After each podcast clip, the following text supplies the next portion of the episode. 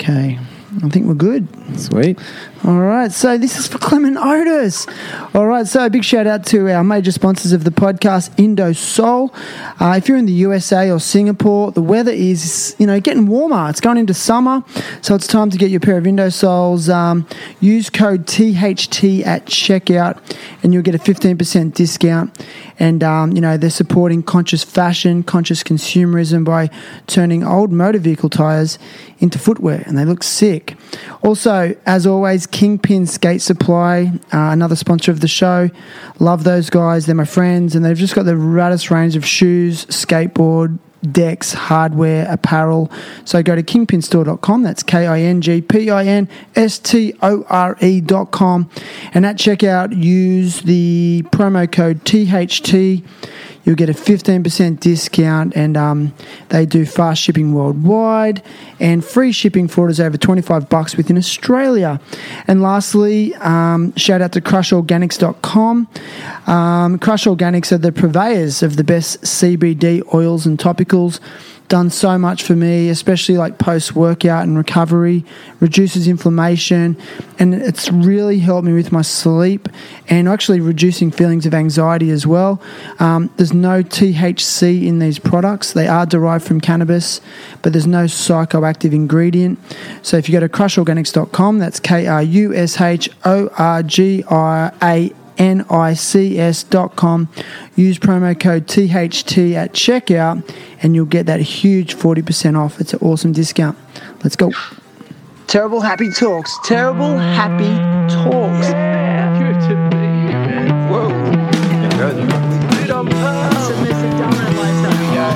Three, two, one.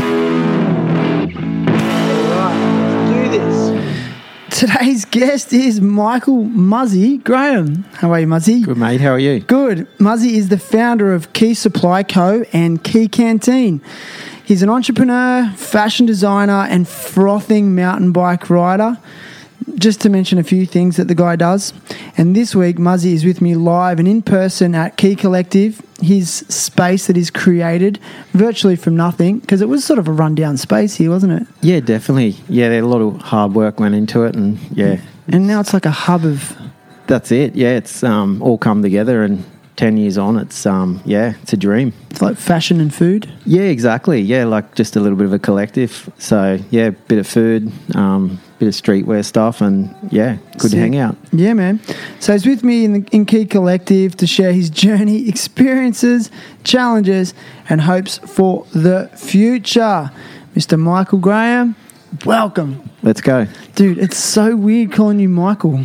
It is. Yeah, I probably get that when I'm in trouble normally. So it's Who do you get in trouble off? uh, I'm not in trouble that much anymore. So tell us, like, how did you get the nickname Muzzy? Uh, funnily enough, an old footy coach um, playing footy for Milton Ulladulla Bulldogs back in the day, and um, I guess it wasn't that remember memorable. And um, yeah, the name Muzzy just stuck like dog shit. yeah, It's so crazy how a nickname just does that. it is. It's true. And like, yeah, I pretty much introduce myself as Muzzy now because it's sort of that thing. Even on my email signature, if I'm emailing someone, it's, they're probably like, "Who's Michael Graham?" Like. So Muzzy for everything now. Muzzy, it, it, it does work. Like, I mean, like I said, I struggled to call you Michael. It's like I've only really known you as Muzzy. That's it. So, yeah. So let's let's hear a little bit about you and what you do. Um, just give us a bit of background about how many things you have going on. So we mentioned that you've got the the clothing store Yep. right next to the restaurant, That's right. Yep. and what else have you got going on? Yeah. So a few other little projects. Um, so I've I'm partners in a, a bike shop, um, specialising in mountain bikes because that's what I'm into, obviously. Um, and then another mountain bike related um, project, which is a apparel label. So basically, it's um, a bit of ride wear and a bit of casual wear, um, and that's called Huck the World. And um, yeah, that's sort of in its infancy, but yeah, it's doing pretty well and having a heap of fun with it. So yeah, Yeah. What do you love about mountain bike riding? um, yeah, it just takes you to another place and everything else doesn't matter. Sort of sounds a bit cliche, but that's how it works. You just, yeah, in the bush and yeah, go to some pretty cool places and um, get an adrenaline rush up and yeah, it's, and it's just heaps of community and yeah, it's just one of those sports that I started and just was like, this is for me, and got pretty deep in it. Nice, man. Yeah, Because, like, you grew up on the southeast coast of Australia, New South Wales, which is, and the area specifically Ulladulla, is very much a heavy, an awesome surf zone. So, was surfing ever part of your story or not really? yeah, yeah. I, I grew up surfing, and I probably like was super keen and surfed till I was about, you know, probably a couple of years ago, and I basically oh, shelved the boards when I fully got hooked on riding, and um, yeah, so it's just been like that. It's just one of those things I picked up and I can't put down. yeah. Are you one of those people who've got like a. Like, I just can't get over how expensive mountain bikes are. Ye- How many. What did you rock in there? Like, tell me. Yeah, I've got a I've got two bikes. So one being just a regular pedal bike.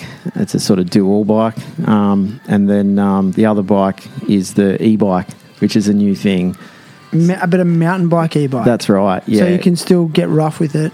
exactly. It's pedal assisted, so it just takes the edge off the the uphills, and then going downhills just as fun. So it just opens up a whole new realm, and Change the game. exactly, yeah. There's not like mountain bike purists out there that would say that's cheating, is there? Oh, there's heaps. yep, yep, for sure. knew I, probably a couple of years ago, I would have said it's cheating, and until you do it, it's and it's like that thing. Most riders, if you ask them, would you be happily put a chairlift at your local ride zone, and they'd say, yeah. Well, it's the same sort of thing. Right. Yep, yep, yep. So Yep. Have you been to like? Do you go down to the Australian Alps, like in New South Wales, like places like Thredbo and Perisher, and in summer? Yeah, definitely. Yeah, I do quite a few trips to Thredbo. Uh, get down to Bright pretty regularly, which is just over the border in Vico. That's epic down there. And I've also done a few trips to Tassie and a trip to Queenstown, which is sick. So Yeah. I'd like to do a heap more, but yeah, that's sort of. So, because it's your interest area, you just went, okay, hang on, I'm going to turn my interest into, you know, like something that, you know, like a business idea. Yeah, exactly. Like I just thought it's one of those things you you do it enough, and you're like, oh, how can I make this work? You know, and be a viable income and have fun at the same time. And yeah, it's sort of come together. I guess just passion projects, really. Uh, I mean, is it fun? Heaps of fun. Yeah, So, when you're designing something, does it feel like work or fun?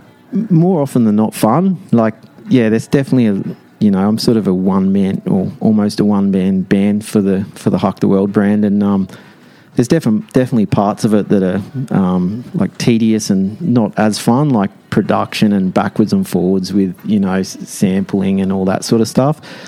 But for most part, you know, the design and putting a range together is fun, and you get to see the finished product and and wear the finished product, and that's pretty and and probably even more so see others wear it, and you know you'll be. You know, say at Thredbo or something, you got to see some random rocking your kit, and you're just like, sick. Like that's that's what it's all about. Feeling, eh? Yeah, totally. So I've noticed. So a bit of background history between you and I. Like I met you probably. Oh man, it's probably like ten or fifteen years ago. We were living in the same building, and I remember when you were selling T-shirt designs just from your unit. Yeah, that's it. Yeah, that's how it all started. yeah, funny you say that because yeah, literally, it was that thing of if I'm selling enough T-shirts out of my unit, I get a, a space. Surely I can sell a few more, and that's you know a living and an income maybe eventually, and that's sort of how it's panned out. No way. Like, and I noticed that you do all for your own labels, like Huck the World, and you've got the Quay brand um, apparel as well. Like, where do you get? Do you have a background in design, like especially like logo design or graphic design or anything like that?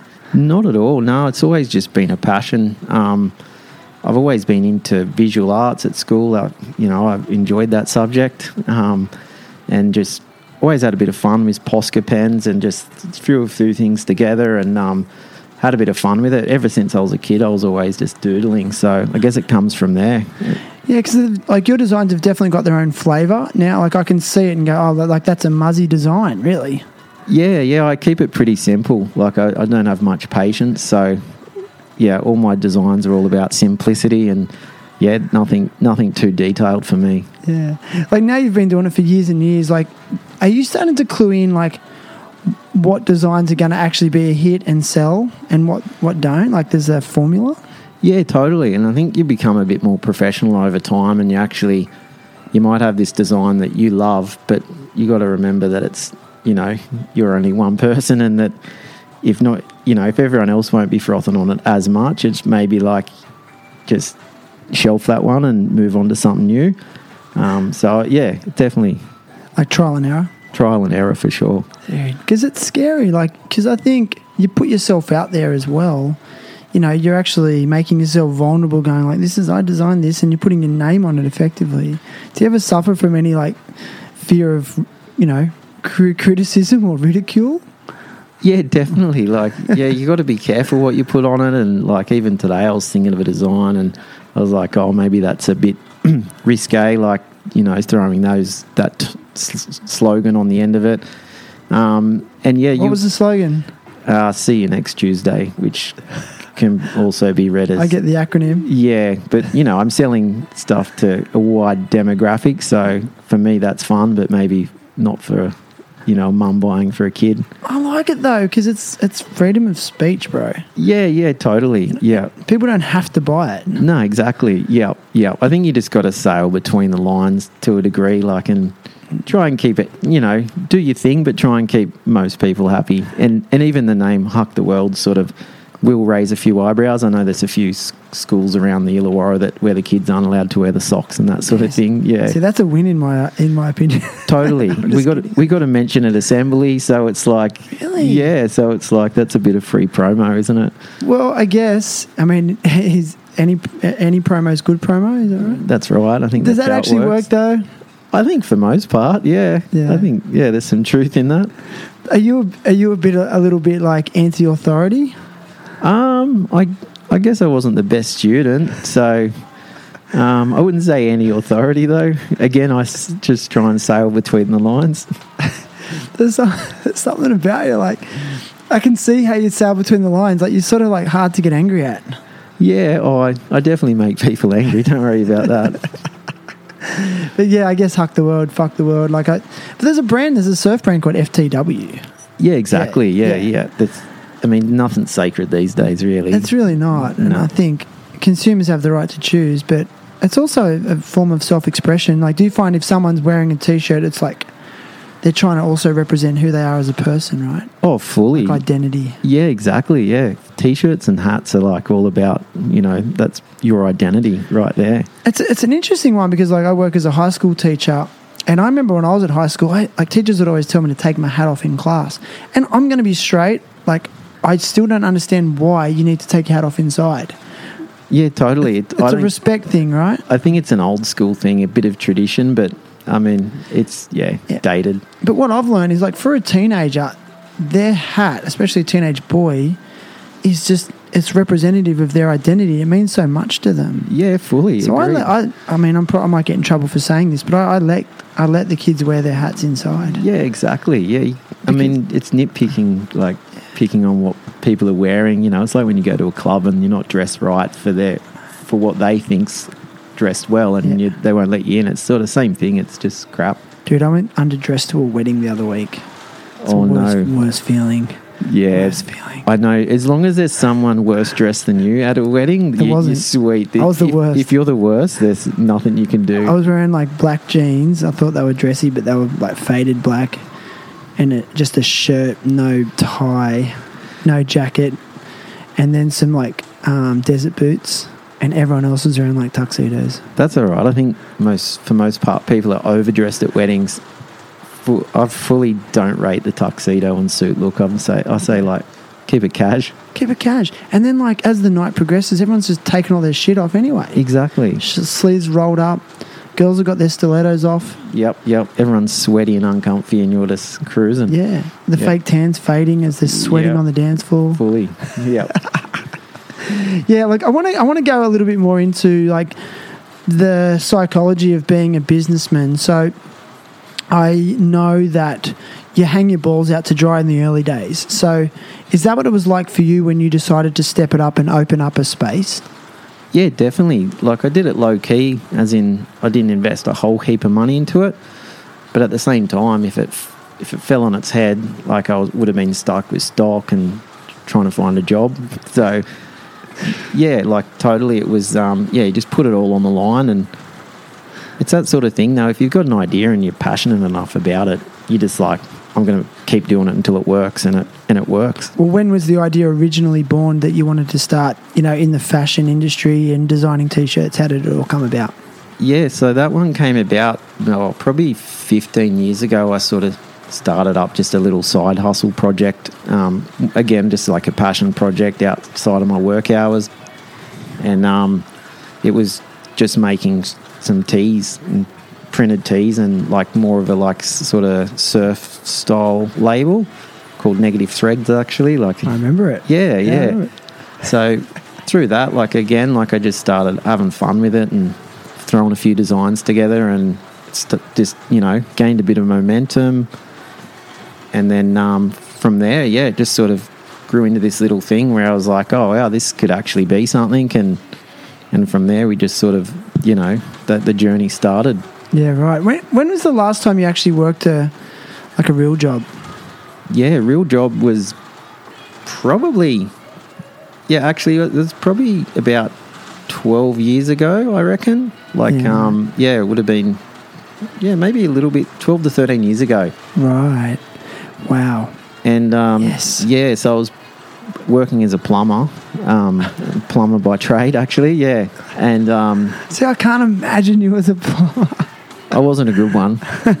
Is why like water leaks everywhere? Oh man, yeah. I was always just thinking about drawing and design and other things, but no, I, I went. You know, it served me pretty well, but was something that I just never wanted to pursue. As you know, I never saw myself doing it forever. I guess. Yeah. On a side note, if you can hear some background noise, that is heavy rain, Yeah, it's coming and down. we're in the middle. And this is, I guess, history in the making. Like just to have it on record that we're on the back end of non-stop rain for how many weeks? Oh man, Two, three weeks. yeah, it'd be like three now, I reckon. And you know, if you there's maybe a f- day or two through January that were sort of dry-ish, and then yeah, it's been a horrible couple of months, eh? Yeah, and we've got flooding, like even where we are now, like this, um, you know, horrendous flooding up in the north coast of New South Wales around Lismore. I mean, sending love to those people uh, who've been affected. That's just terrible. Um, but even in our local area, I've seen like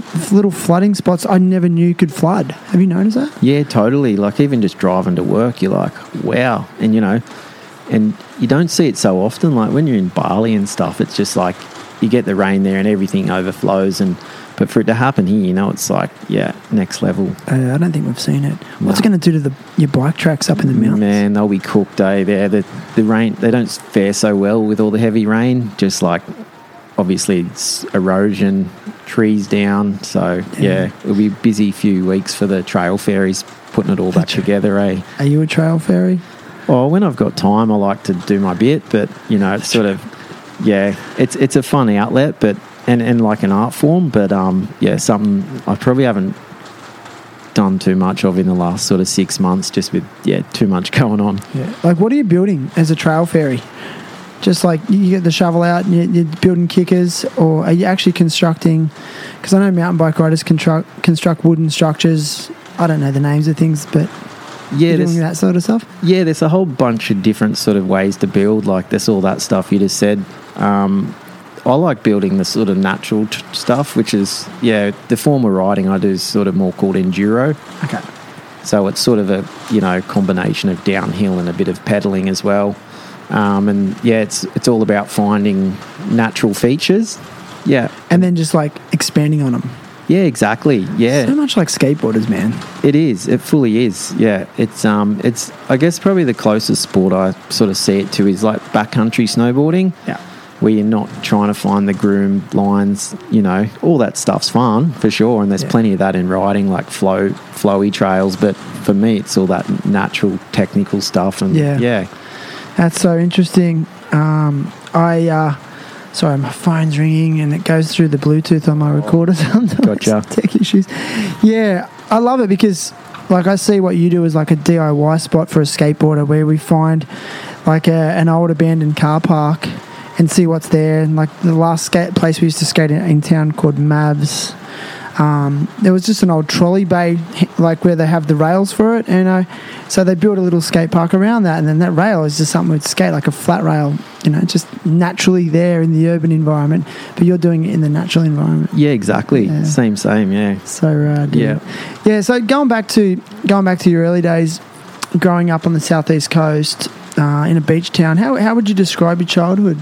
Yeah, like um, my childhood was all about just surfing heaps, riding around on shitty bikes around the streets, you know, going to the caravan parks on school holidays and running amok. And then, yeah, just, yeah, it's pretty cruisy and chilled um, childhood, really. Just, um, yeah, went to, oh, actually, I was in Bawley Point, so then I went to school in Ulladulla and, um, yeah, just, it was a really tight knit community. Um, so from Manyana to Bawley, you sort of knew everyone, like, and you, you know, you'd all get along, party together, and yeah, For those of you in other parts of the world, it's probably the most one of the most beautiful geographic places in the world. I'm going to say, you know, yeah, it's pretty magic. Yeah, like it's got it's got beaches, it's got mountains, yep, really nice natural environment. yeah, yeah. So you went to high school. What, what did you do straight out of high school? Straight into plumbing? No, funnily enough, I did another a, a trade before I did plumbing. I did it. Um, I was a, a spray painter in a smash repair business. Oh yeah, right. Yeah, so I did that for maybe four. I think four. Did the trade for four years and um, wasn't for me, and um, and just you know, just by opportunity, a buddy was um, or an older buddy was ran a plumbing company, and he asked me if I wanted a job, and I was just doing a bit of labouring and turned into an apprenticeship, and then you know, four years later, I was a yeah tradie, and yeah, Sweet. yeah. So you tried it out. So what then brought you up to Wollongong, which is maybe what two hours north? Yeah, so I, I, I left. Um, I was living in Ulladulla, and um, yeah, just just wanted to taste of something different. Like you know, I loved growing up there, but it was time to you know spread my wings. Um, I, I moved to Sydney just for a brief stint. You know, four years maybe off and on with a bit of travel in between, and um, and from there, I I was actually, funnily enough, I was working as a plumber, and I was doing a lot of work down in the Wollongong area. And I used to drive down. I was a slave, and I was doing Saturday work. And I used to drive down Bulli Pass quite a bit, you know. And if you're driving down there on sunrise, you're just like, this place is magic. So um, yeah, from from there, I was like, this is sort of where I want to be. And, and you know, for for me, it's the best of both worlds. You've got that chilled, you know, vibe that, that I grew up with in down South Coast, and then there's enough enough going on. You sort of, you know, there's you know the local areas, there's bars, pubs, all that stuff. So it's got yeah, So you liked how it had a little bit of a buzz as well. yeah, totally. Yeah, I'd got used to having all that stuff around, and um, yeah, just this is yeah, this is home for me now. Yeah, same. Has it? How have you noticed the change in the place since you've moved here? Yeah, like super positive. Um, in when I moved here, there wasn't much happening in the way of nightlife bes- besides some like dodgy nightclubs and which are a heap of fun, and I spent plenty of time there. But as you get older, you sort of got to, you know, venture out of those shady venues and to try and be more of a bit, bit classier. And yeah, the local bar scene and like, um, and then just heaps of stuff like cafes and restaurants. There's heaps going on. Um, fair fair bit of high rise now, and it's sort of turned into a little city, but it's still got its natural grimy Wollongong charm. Does have a bit of a grimy charm, especially when there's a southerly and it's blowing coal dust all over everything. Yeah, exactly. Yeah, yeah, Which, like, as toxic as, as it is, like, I've grown to love it, you know? exactly, man. Yeah, Like, I don't know about you, I look at the steelwork sometimes with, like, with like good feelings, like you know, it looks like this industrial wasteland, but I look at it with like fondness. Yeah, same here, man. You can see it from where you ride up on across to Mount Kembla from Mount Keira. You got a, a clear view of just the the steelworks with the the heart of the ocean and everything in the background. I don't know. It's just like sort of feels like home, and yeah, It's funny, and I think too, like geographically, I can't like because the mountains are right there. Like it really can only grow to a certain extent. That's it. Yeah. You know, like it can't really expand too much outwards. It can only sort of go up or down the coast. Yeah, right. That's right. what do you think? Yeah, totally. And I, I just love, you know, that's probably what drew me here is just like mountains into the sea. Yeah. Like, you know, few places in the world I've been, maybe like top of Spain, there was some places like that which I, you know, just fell in love with. And then, yeah, this is sort, sort of does the same thing. It's, yeah, pretty special, eh? Have you travelled much in your life? Yeah, I did. Like I, I, you know, I haven't probably done half enough travel, but I've sort of did a, did the Euros thing and bit of Asia, Bali, obviously. yep, and um, yeah, but there's oh, NZ, but there's still heaps I'd like to do, but. It's probably as much travel as I'd like to do in Oz as I would overseas. You know, you get to that point in your life where you're like, oh, I haven't really seen much of Australia. Same, dude. Yeah, Australia's epic. yeah, definitely. Like, I'd love to do a, a roadie around Tassie and, you know, check that out. And, Is that motivated by mountain bike riding? yep, correct. Is, is that is that how all your holidays are now? For sure, yeah, yeah. How is, does the missus feel about that? uh, she's pretty, pretty chill. Like, we just, and most, most places are pretty nice anyway. So, yeah, she just accepts that. And a lot of, a lot of my trips are just solo or with a buddy anyway. And, Yeah. just smash it out. But um, yeah, we, we plan to maybe do a bit together and head around Tassie at some stage. Yeah, that's. I guess it's the same. Like if you're a surfer, and you have like, you know, you, you want to go to these beautiful tropical locations, and so if your non-surfing partner comes along, it's like the worst case scenario. You're in a beautiful tropical area. Yeah, totally. And I don't know. For me, it's balance. Gives me a bit of balance as well. Like in in what way? in I don't know. I f- I'd, I've just got heaps of energy. So you know, if I'm not doing something good, I'll be doing something bad. So if I'm not m- riding, like I'm probably going to have just like a bender of a holiday. I was going to say, like, what's bad for you? Uh, Just drinking too much. drinking too much and you know when things aren't in moderation so but um yeah that's the best thing about Well, you can't moderate. oh i struggle yeah yeah You like having a good time. yeah i do yeah yeah I know, same. yeah It's, it's not a bad thing. no it's not a bad thing you just got to keep it in check Yeah, and you've got like so much like you got like a lot of responsibility. You know, I've I've got other friends that are business people, and they've sort of said to me that when you have your own business or businesses, in your case, like it's twenty four seven. Is that right? Like you're living and breathing it. yeah definitely But um do you? Sorry, my question to you is like, how do you manage that in terms of stress management? yeah like I, i'm getting better as i get older like like most things you do like Is that just- because you're more successful now? And you don't have to worry as much. I guess that's part of it, but probably the most part is just like figuring yourself out and figuring what makes you stressed and what doesn't make you stressed. And um, for me, I sort of I've learned like um, the big one is like if you got a problem, if you just dwell on it and just think of the problem and not the solution, it's, it's just like it, you do you just create this big problem in your head and yes, and then communication and all that that all sort of ties into that first thing, and um, yeah, and you just try and and the other one is not to sweat the small things. Like if it's something that's not going to, if it's just a momentary issue and it's not going to be an issue in a few weeks, like it's forgotten about, like why dwell on it? yeah. That's so rad you said that, man. It's, I mean, it's all good in theory, but there's still things that, like, the smallest thing could set me off. But you know, I, I'm, I try and work at it. I think you do that when you get older. You just, yeah, Would you say you're more conscious of it now? Yeah, definitely, Yeah. yeah, yeah. Just trying, trying to, trying to be better and trying to be a better boss and a better business person. You just, yeah, it's just a work in progress. Every day, one day at a time? Exactly, man. Yeah, yeah. I don't look too far ahead. Do you? No, no. See, like, ah, man, people like you bum me out because, like, I can tell you do that. Whereas, I, I'll be honest with me, I'm like, stress. I, I think about the future a lot, and I'm like, and I'm actually missing out on the present moment, you know, and I'm not enjoying what I'm actually doing because I'm already thinking about the next thing. Oh, I still do plenty of that, but yeah, I, it, yeah, I know what you mean. Yeah, I think it's. I just guess yeah, I don't really, you know, I'm not that guy who does as a five or not even a two year business plan really. No, I just sort of think twelve months ahead, you know, and you just sort of get, that, that was my qu- one of my questions. I was like, like, what's next? You know, like, are you going to just do you have bigger plans for the business, or are you just going to stay? Yeah, like um, interestingly enough, I've got this business, which I pr- may have told you previously, but yeah, I've got the Quay supply and Quay canteen on the market.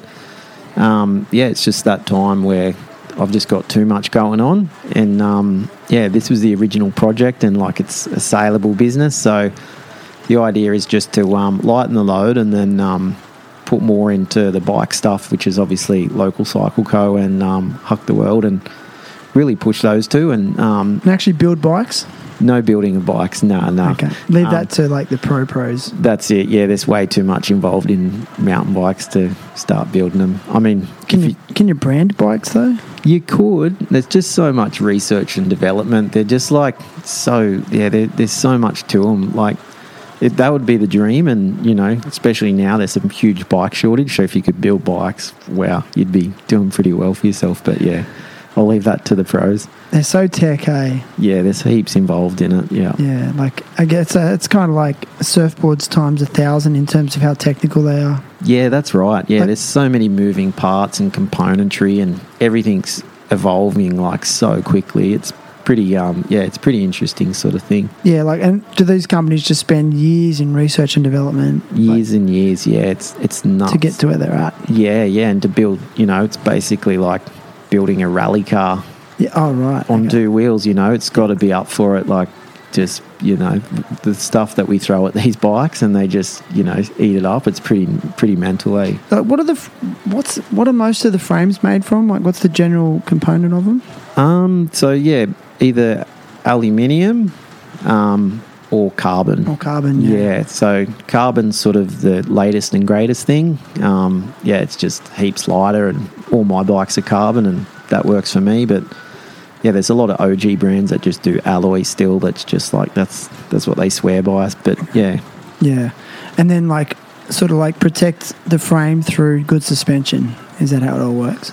that's it. Yeah, so the suspension's there to take the take the hits for you, and um, and make it a bit more of an enjoyable ride. And um, for sure too, it would take a little bit of the, the stress out of the carbon. But um, yeah, the, the the way they build the frames is just mental. That you know they can build them so strong and yeah, just hold up. So refined, man. It's it's so rad. It's like a full on craft in itself, eh? It is, yeah, yeah. You can get pretty deep in it, and it's yeah, I didn't know, I didn't know you had the, the place on the market. Is it?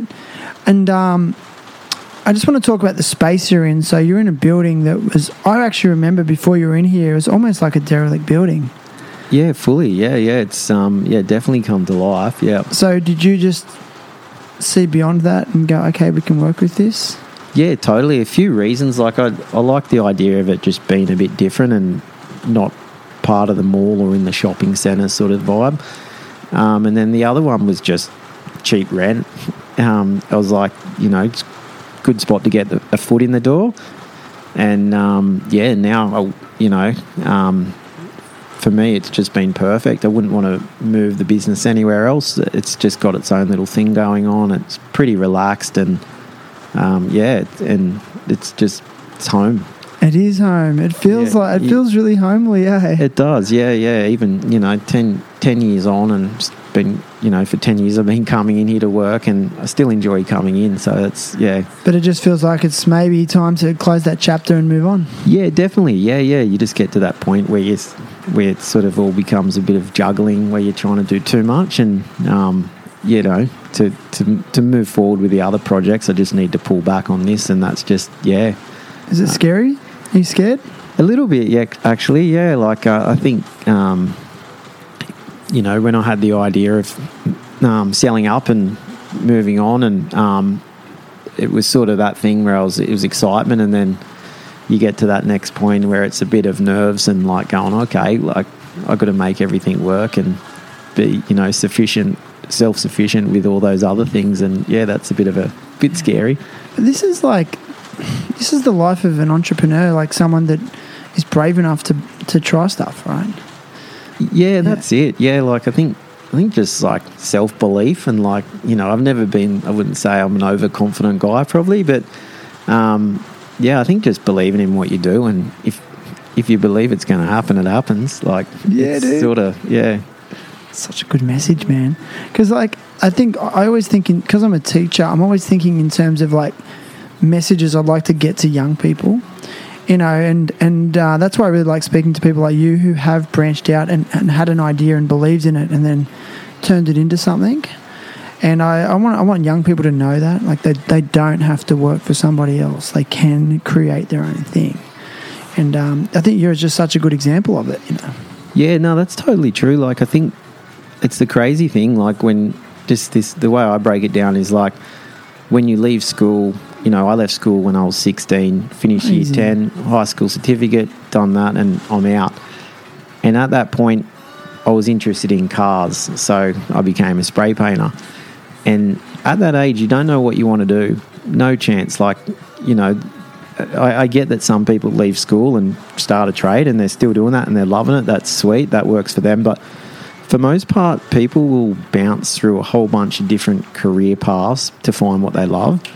And you know, I when I speak to to Grommies, I'm like, what are you, you know? And I feel like that's the another thing. I'm probably putting pressure on them right there, going, what are you doing when you finish school? And they're like, I don't know, like, how are you supposed to know at that age? And um, you know, so it's that thing of, um, I say to say to Groms like, don't overthink it. Like, just you probably start doing a career. I mean, you might go to uni or do something, but that's not going to doesn't have to be the rest of your life. Like, Yeah. you can sort of do what you want, and you can, you know, I feel like it's that thing where you get to like later in your twenties. Well, that's how it worked for me, and I, you know, I sort of fell into my path, and yeah, that's sort of how it happens. I reckon. Yeah. I, I, I just, I love it. I love it. I, actually, I wish someone said to me when I was like 15 or 16, like, you know, you, you, you don't have to work for someone else. Like, it's, but I also believe that you do have to try a bunch of shit to work out what you like and what you don't like. It's all part of the journey. Like, you can't just sit there idle and go, oh, I'm going to make something. It's just going to happen. But, you know, you just got to experiment. Like you, you try, like for you, you try to be a spray painter. Mm, didn't really love it, but just did it. You know, try to be a plumber. And, and mind you, side note, if you've ever had a major water leak in your house, plumbers become like gods. Hey, you worship the ground they walk on. Like, save me. Yep, and become expensive. Oh, they're expensive, but it's like you don't even care how much you have to pay them because just make the water go away. exactly, man. Yeah, and um, and to just to touch on what you just said as well, like those trades I did were like gave me so much life experience, and it's all part of yeah, like Work ethic. Yeah, definitely work ethic, and even just like um, you know, some business knowledge and that sort of thing, and and even you know, doing a fit out for a shop, like I, I was reasonably handy, so or reasonably good with my hands, so. I was able to carry out a lot of the fit out with you know skills I'd learnt through my trade. So it's all it's all things that you use in life. So it's yeah, Right. Cool. Yeah. So you save some money there. for sure. Yeah, yeah, big time. Yes, brother. Yes. Man, I'm sort of standing in your store right now, surrounded by all this like all these cool clothes, and you sort of get like, if I feel like a, a kid in a candy store. My question to you is like, aside from your labels, like, what are you looking for when you do pick a brand to sell? Like, what what are you actually looking for? Yeah, there's a few things like um, one of the big ones is you know popularity, like what's what's popular, but sort of maybe as well what's what's new and coming through, and you know maybe try and like I think in this sort of industry, if you're on the pulse and getting that next best brand before the other for the major stores get it, and you sort of introduce it, that's sort of pretty cool. Um, yeah, no, and and always as well a brand with a bit of substance is is pretty cool. Like, you know, some of the brands we sell, uh, you know, there's some of them, or a few are independently owned, and that's nice just to know that that money's going back into that pocket for someone who's put it all on the line. Yes. And um, yeah, that's sort of that's pretty much how you'd pick it out, I reckon. Yeah, I was was gonna say like you're going back to what you said about oh something like you know picking a brand before it before it pops off. Like, I mean, that, how do you how do you do that? Like that that's a skill in itself. Yeah, I guess you get Are you, are you looking at fashion, other fashion labels? Are you what are you doing? Scouring the internet, Oh, I used celebrities? I don't know. Like, Yeah, I probably back in the day I was sort of, you know, really getting deep in it and you know, seeing what's seeing what's next. Like, you know, for example, you'd the New Zealand market, you'd say what's you know, what's coming through from New Zealand and you know, like maybe that'll be something new for Australia. So we'll try and do that first before everyone gets onto it. Yeah. So I guess that sort of thing, and yeah, the heaps of Instagram trawling and that sort of thing. But yeah, nowadays it's just sort of like we've we've got our brand mix, and I'll rarely bring on a new brand just because it's just don't have the space, and Yeah. you just sort of it just works as it is now. It just works. Yeah, it's so cool.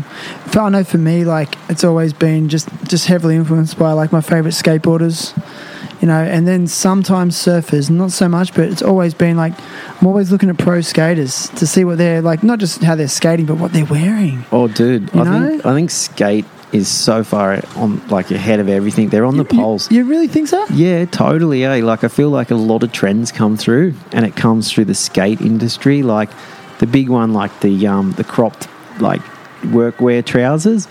Like skaters have been wearing that for years, and then it makes its way through all the other scenes, and yeah. Um, so yeah, and, and even for me, like the Huck the World project is I I follow the Passport brand and I have and you know I'm not a skater I suck at skating I've, I've had a bit of fun with it over the years but yeah I, I I get a lot of inspiration from what they do Right. and just their story and you know and that and it, the big one is it's a brand with substance and like they're they're just skaters and they've just made this thing yeah yeah, like they're not coming from like a multinational corporation. They were just, you know, dudes with an idea and then just made it happen, right? yeah dudes with an idea and dudes that are clever with branding and style and they just yeah I kind of feel like they've almost created their own genre.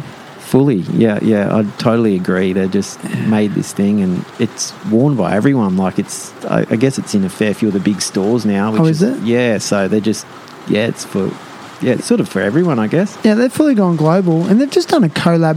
What I found really interesting, they just did a shoe collab with Nike, Yeah, I saw that And too. Nike, I just- wild, eh? That's big time. Yeah, and I'm just kind of, but, but in this, but for some reason, if anyone else did it, I'd think it was like a sellout. But when they do it, I'm like, yeah, like that's cool. I don't know why. yeah, I'd agree. Yeah, I think it's rad. Yeah. No, I'm I'm glad you mentioned Passport. I love that brand as well. But I am curious about like, yeah, like you were saying about skate skaters and fashion. I, I still can't put my finger on why I look to them and why they seem to influence fashion so much. Yeah, I guess they're just easy and just Yeah, mostly just. You know, you just see them, and skaters are just skaters. They just cruise around and I wonder yeah. if it's I wonder if it's because skaters are in the streets. It's like I don't know because most they're in urban environments and most people are really living in urban environments and maybe that just resonates with people. I don't know. Yeah, I reckon that's Yeah. pretty much it. Yeah. Because I know surf fashion went pretty mainstream, but the reality is, like, I mean, I don't know what percentage of the population actually lives near the beach in the world. Like, not many people do. Yeah, you're right there. Like it's yeah, surf fashion's worldwide. You you know, you'd go to a there's they have surf shops in country towns, like you know, hundreds of k's from the ocean. So it's yeah, it is an odd one. It is old one, yeah. Listen, man, I, Oh, I can't believe that rain, down. dude. But it hasn't really affected the audio too much. I've recorded in wet season Bali and dealt with probably much worse. But listen, I ask all guests to come to the podcast with like a cause they want to support or advocate for. So, what do you got for us, Muzzy? Yeah, so He's getting his phone out. It's always a good sign. He's had to think about it. yeah, fully. Um, so obviously with all the um, the floods and everything going on in Australia, um, you know, the, the guys up at um, in the northern dis- uh, sorry northern rivers sort of area have been smashed with the floods, and so it only makes sense to sort of um, send something their way. Um, so the charity is GIVIT. So GIVIT, they're all about just getting getting the funds and the what's needed to the people that need it, and there's no middleman and no holding of money. It's just yeah, they make it happen. So I yeah, feel pretty strongly about that. So it'd be rad to do something for them. Dude, that is rad. That's so good. Thanks, Muzzy, for bringing that one up. It's so timely. Um, and if you scroll down in this episode, you'll find a link to GIVIT, and you can click on that and see how you can, you know, support it or be of help to that that cause. It's a great cause, and I guess through the podcast, I'm always looking for ways that uh, I can give people ideas and opportunities to be of service to communities and each other.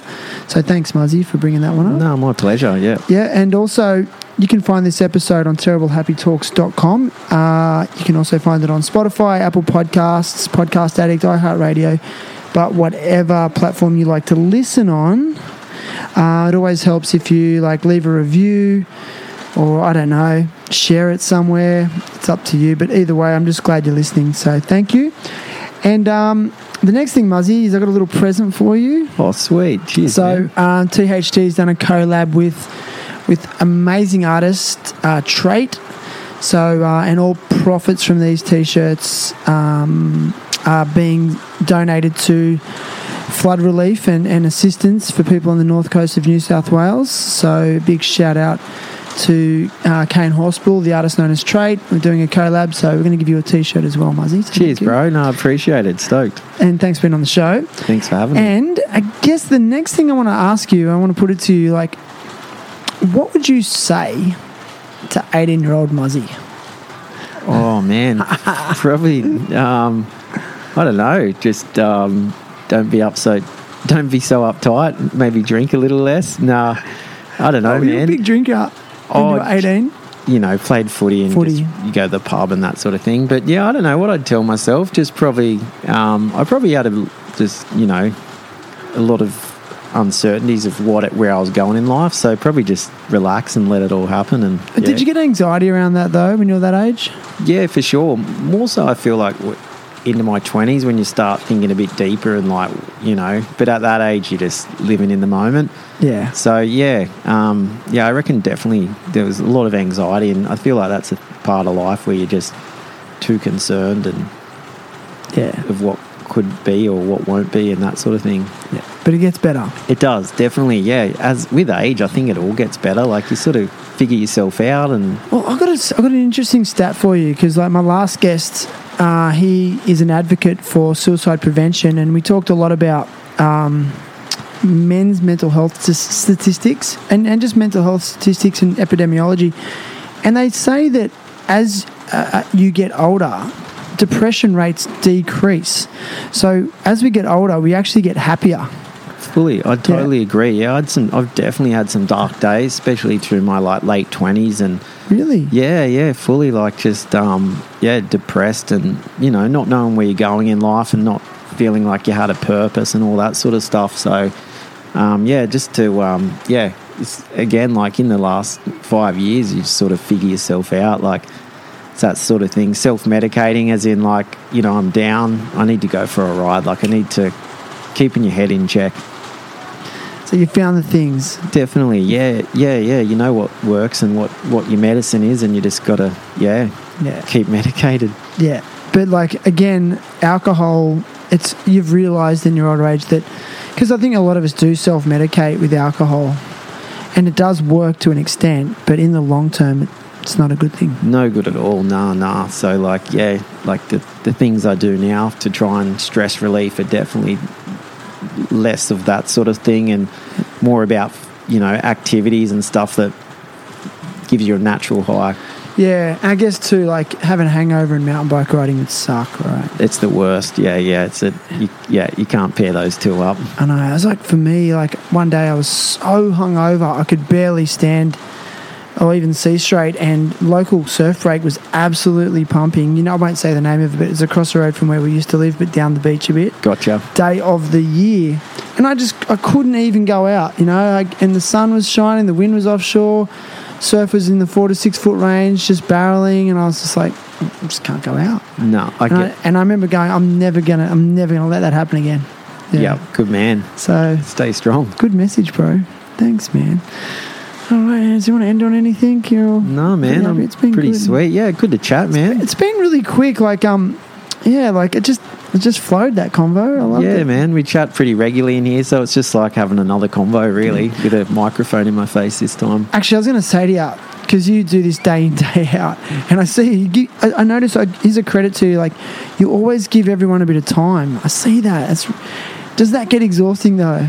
Yeah, like yes and no. Like I, I love the You love social aspect of work, and like believe it or not, like weekends and you know, I, I'm not very social. As in, I like socializing, but I'm also just a bit of a like hobbit hermit. Just Yeah. cruise at home and Yeah. maybe go for a ride, but I don't.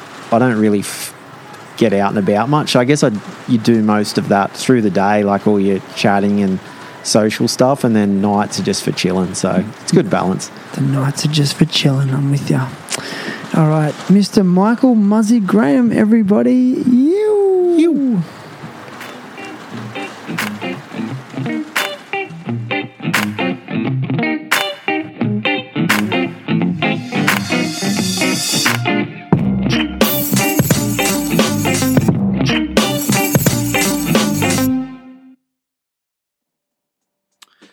Hey, so before we kick off the podcast, I just want to talk about getting your morning kick in Belmont Coffee. Belmont is owned by skaters, barbers, tradies, and musicians. They came together with the idea of creating a co pilot that's next to you on the late night drives, early mornings on the job site, or a midday pick me up. Ethically sourced beans in a sustainable can and ready to go when you are. Use the code THT to score a discount at belmont.com. That's Belmont, B E L L M O T T dot com.